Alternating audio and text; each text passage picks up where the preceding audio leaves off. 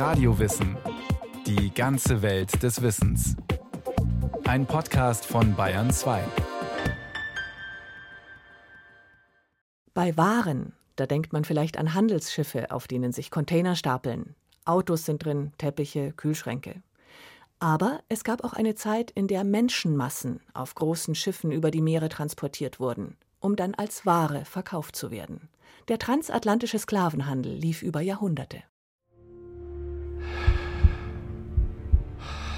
Eines Tages, als all unsere Leute wie üblich arbeiten gegangen waren und nur ich und meine liebe Schwester im Haus zurückgeblieben waren, kamen zwei Männer und eine Frau über unsere Mauer und ergriffen uns plötzlich beide, ohne dass wir Zeit hatten zu schreien oder Widerstand zu leisten. Sie stopften unsere Münder und rannten mit uns in den nächsten Wald. Hier banden sie uns die Hände und trugen uns so weit wie möglich, bis die Nacht hereinbrach. Olauda Equiano war zehn Jahre alt, als er zusammen mit seiner Schwester versklavt wurde. Geraubt aus der Mitte seines Heimatdorfes im heutigen Nigeria in Westafrika im Jahr 1755. Er war einer von geschätzt zwölf Millionen Menschen, die zwischen dem 15. und 19. Jahrhundert ihrer Freiheit beraubt auf Sklavenschiffe verschleppt und verkauft wurden, nach Süd- und Nordamerika, auf die Inseln der Karibik, in die Kolonien Neuenglands. Über Olauda Equiano und sein Sklavenschicksal wissen wir nur deshalb gut Bescheid, weil er seine Erlebnisse niederschreiben konnte. Er kam nach Virginia in Nordamerika, auf die Karibikinsel Barbados und schließlich nach England. Er wurde getauft und diente als Seemann im Siebenjährigen Krieg. Schließlich konnte er sich freikaufen und wurde zum prominenten Kämpfer gegen die Sklaverei. Zunächst aber steht seine Geschichte beispielhaft für das Schicksal von Millionen Afrikanern, die Opfer des transatlantischen Sklavenhandels geworden waren. Das Erste, was meine Augen sahen, als wir an die Küste kamen, war das Meer und ein Sklavenschiff, das gerade vor Anker lag und auf seine Fracht wartete. Dieser Anblick erfüllte mich mit Erstaunen, das jedoch bald in Schrecken umschlug, als ich an Bord gebracht wurde. Sofort kamen einige aus der Mannschaft auf mich zu, schüttelten und stießen mich, um zu sehen, ob ich gesund war. Ich meinte, in eine Welt böser Geister geraten zu sein, die mir nach dem Leben trachten wollten. Sklaverei ist so alt wie die Menschheit. Assyrer, Sumerer, Ägypter, Griechen, Römer, die frühen großen Kulturen Europas und Asiens waren allesamt Sklavenhaltergesellschaften. Menschen wurden zu allen Zeiten als Kriegsgefangene versklavt oder als Kriegsbeute verschleppt, auch in Afrika. Aber wenn Sie jetzt über den klassischen transatlantischen Sklavenhandel, der so vom 15. bis ins 19. Jahrhundert existierte, sprechen, dann ist es wirklich Menschen- und Sklavenhandel. Fabian Klose ist Historiker an der Ludwig-Maximilians-Universität in München. Und es bezieht sich auch eben dann auf eine spezielle Gruppe. Das ist eben die afrikanische, in dem Fall die, erstmal die westafrikanische Bevölkerung, die von europäischen Sklavenhändlern nach, äh, nach Amerika verschleppt wird, um dort eben Zwangsarbeit auf den Plantagen bzw. in Gold- und Silberminen zu leisten. Transatlantischer Sklavenhandel.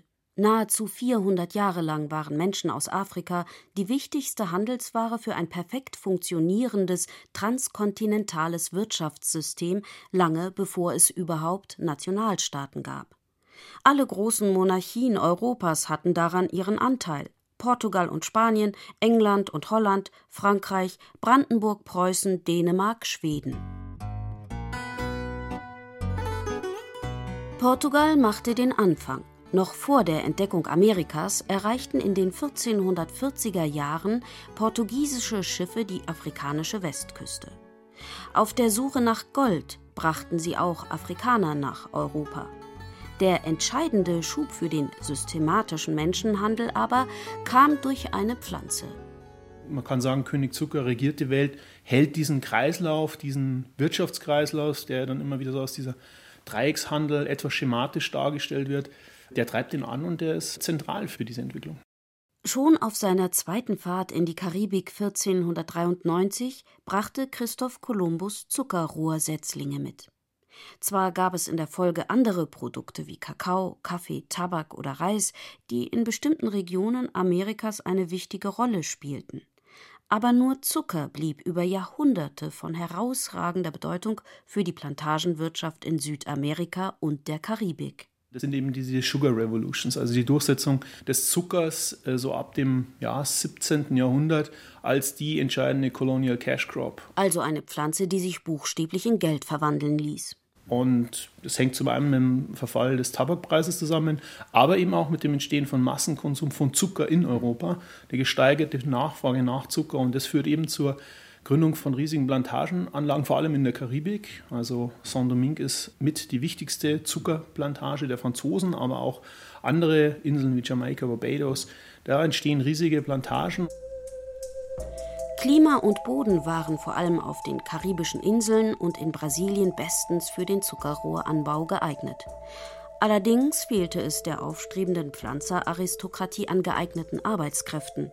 Die indigene Bevölkerung Amerikas war von den Eroberern nahezu ausgerottet worden durch Massaker, Kriegszüge und dem Massensterben aufgrund der eingeschleppten, durch die Europäer eingeschleppten Krankheiten.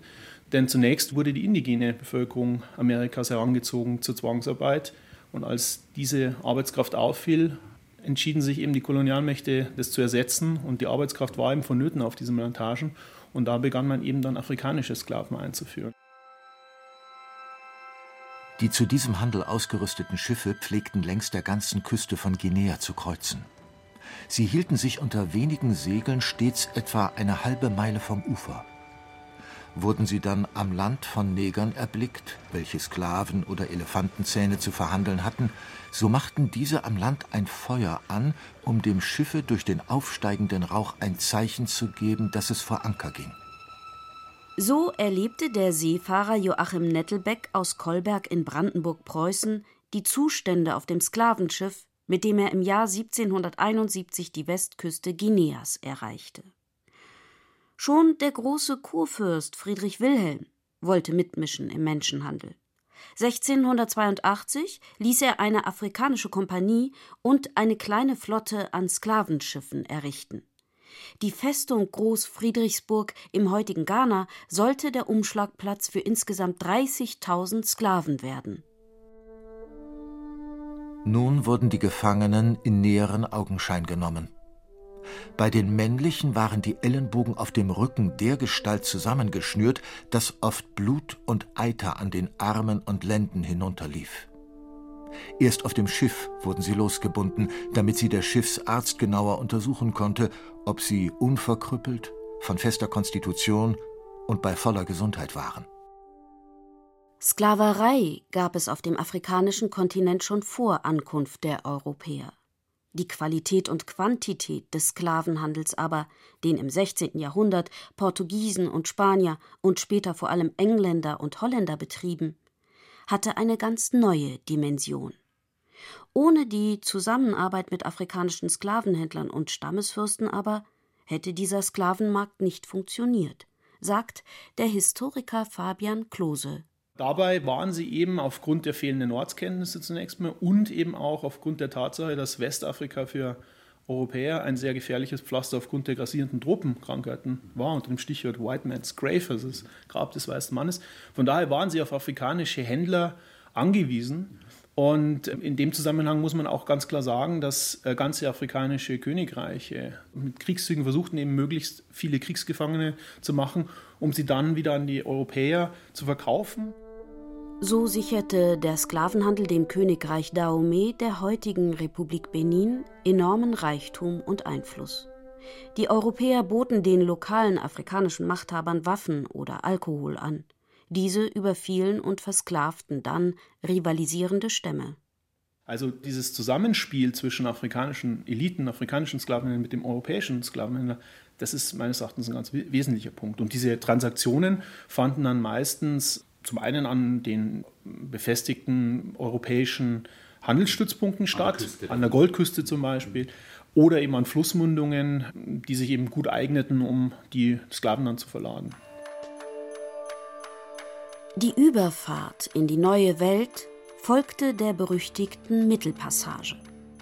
Den günstigen Passatwinden des Südatlantiks folgend segelten die Sklavenschiffe von Europa nach Westafrika, um die Sklaven aufzunehmen, und von dort weiter an die Küste des späteren Brasilien, wo die Portugiesen schon früh im 16. Jahrhundert die ersten Stützpunkte zur Versorgung von Indienfahrern errichtet hatten.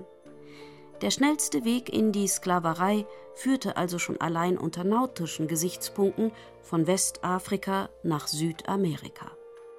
Diese Überfahrt äh, war nach Schilderungen von Augenzeugen, die es ja gibt, wie zum Beispiel von Lauro Equiano. Das müssen dramatische Bilder bzw. Situationen gewesen sein. Der Gestank im Lagerraum war schon, als wir noch an der Küste lagen, so unerträglich gewesen, dass es gefährlich erschien, sich längere Zeit dort unten aufzuhalten. Der geschlossene Stauraum, die Hitze, dazu die vielen Menschen, die so dicht zusammengepfercht waren, dass man sich kaum umdrehen konnte, all das ließ uns beinahe ersticken. Die starken Ausdünstungen, die dadurch entstanden, machten die Luft bald zum Atmen völlig untauglich und ließen unter den Sklaven Krankheiten ausbrechen, an denen viele starben. Sie wurden damit, wie ich es nenne, zu Opfern des sorglosen Geizes ihrer Käufer. Den größten Profit im Sinn trachteten die Eigner der Sklavenschiffe danach, möglichst viele Menschen auf einer Fahrt unterzubringen.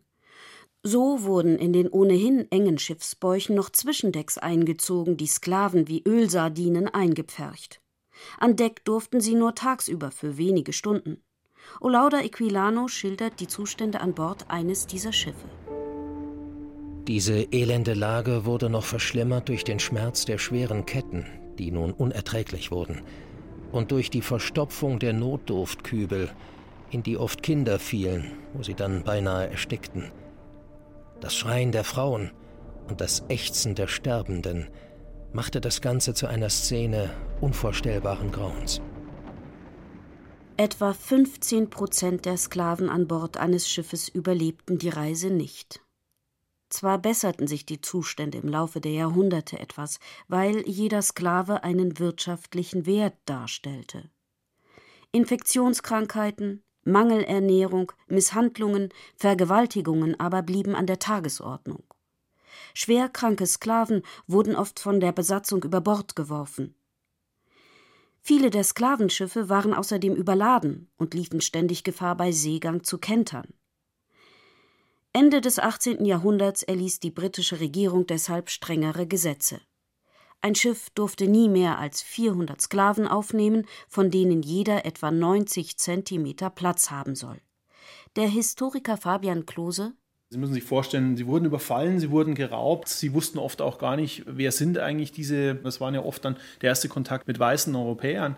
Da wussten sie gar nicht, was ihnen eigentlich passiert. Einige dachten, das sind Kannibalen, die sie entführen, das sind Geister, die sie wegbringen. Das darf man jetzt nicht übersehen. Und dann natürlich der soziale Tod, der komplette Verlust der Verbindung zur eigenen Familie, zur eigenen Dorfgemeinschaft, zur eigenen Ethnie. Das darf man nicht außer Acht lassen. Das ist ein wichtiger Punkt. Natürlich wehrten sich viele Afrikaner gegen ihre Verschleppung. Sie nutzten schon an Land auf dem oft monatelangen und viele hundert Kilometer weiten Weg zur Küste jede sich bietende Gelegenheit zur Flucht.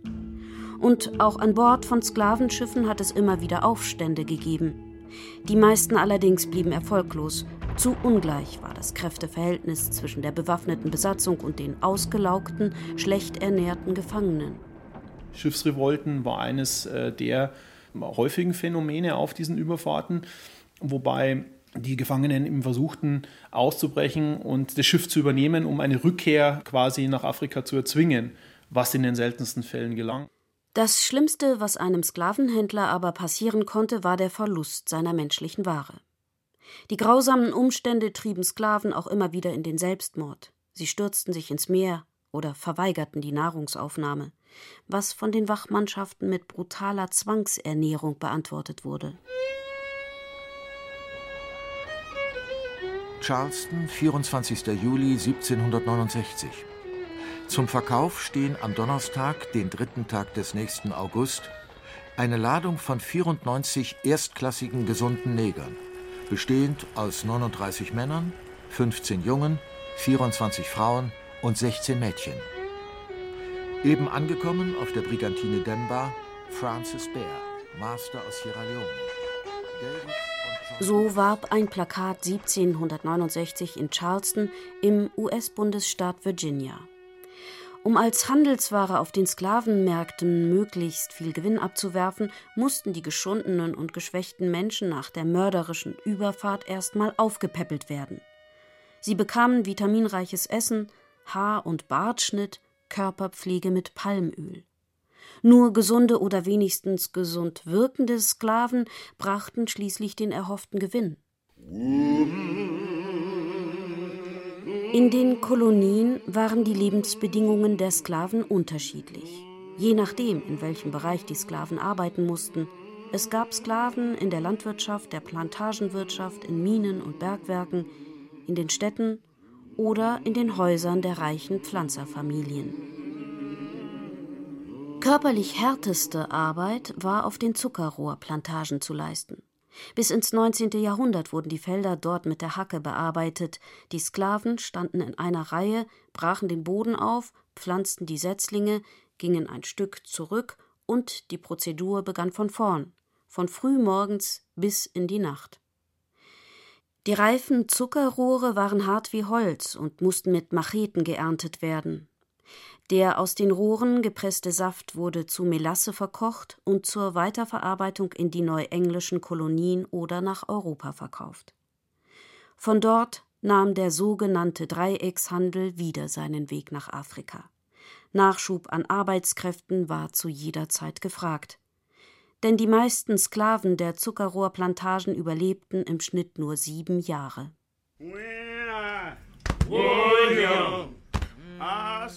Ob Baumwolle aus Virginia, Reis aus South Carolina, Zucker aus Kuba oder Indigo aus El Salvador, die europäische Nachfrage nach kolonialen Produkten hielt den atlantischen Dreieckshandel über Jahrhunderte am Laufen. Westindien-Handelsgesellschaften hatten ein ausgeklügeltes Netz aufgebaut, das bei Ausfällen oder Verlust der menschlichen Handelsware sogar Versicherungsschutz bot. Im 18. Jahrhundert, der Zeit der Aufklärung, erreichte der transatlantische Sklavenhandel seinen schrecklichen Höhepunkt. Die Forschung zählt allein in diesem Jahrhundert sechs Millionen verschleppte Afrikaner. Zugleich setzt ab den 1770er Jahren die Bewegung der Sklaverei Gegner, der Abolitionisten ein.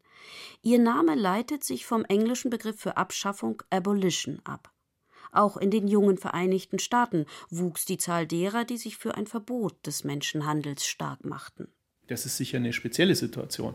Man darf dabei aber nicht vergessen, dass die Vereinigten Staaten auch bereits 1807 ein äh, Gesetz erlassen, das den Sklavenhandel, den transatlantischen Sklavenhandel verbietet.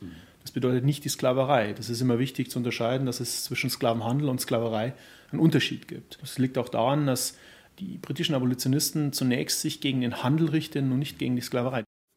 Nach über 30 Jahren erreichten die Abolitionisten im britischen Königreich schließlich ihr Ziel.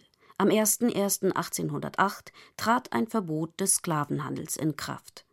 Die Sklaverei selbst aber blieb davon unberührt. Und das hatte einfach strategische Gründe, weil in Fragen des Handels konnte die Regierung in London eingreifen bei der Abschaffung der Sklaverei berührt es Eigentumsrechte der Sklavenhändler und davor schreckten sie zunächst mal zurück.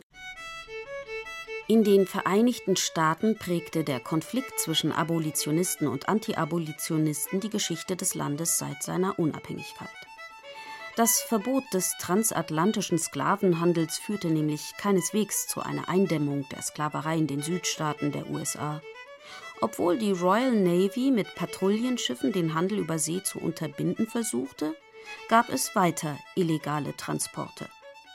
Sklavenhändler nutzten außerdem eine Gesetzeslücke.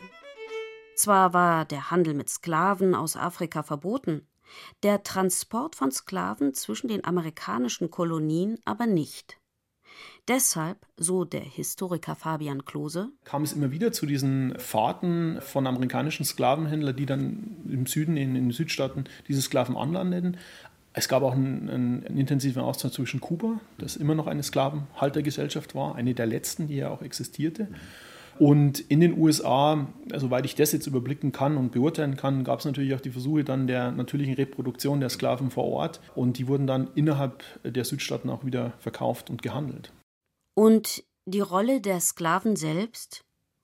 Das rassistische Weltbild der Europäer im 19. Jahrhundert gestand schwarzen Afrikanern nicht die intellektuelle Fähigkeit zu, für ihre eigenen Rechte einen organisierten Aufstand oder gar eine Revolution zu entfachen.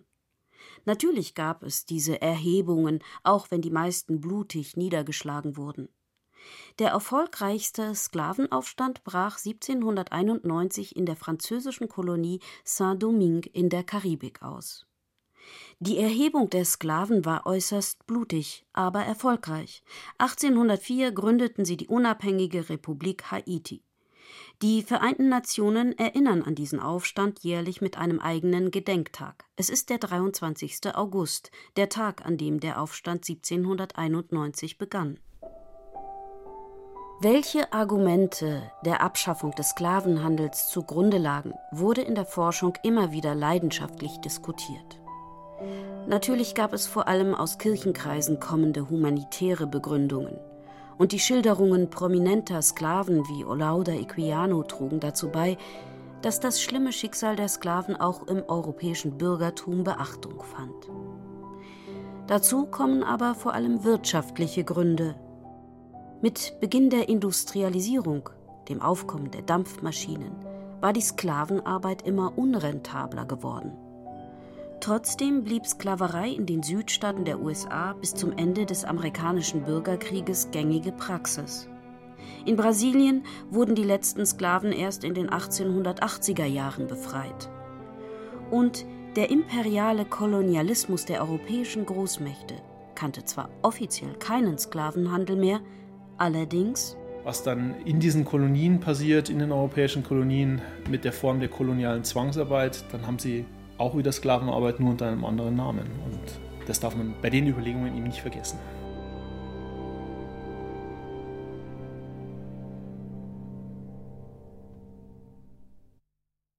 Sie hörten eine Podcast-Folge von Radio Wissen. Michael Zametzer befasste sich mit dem transatlantischen Sklavenhandel. Regie Christiane Klenz.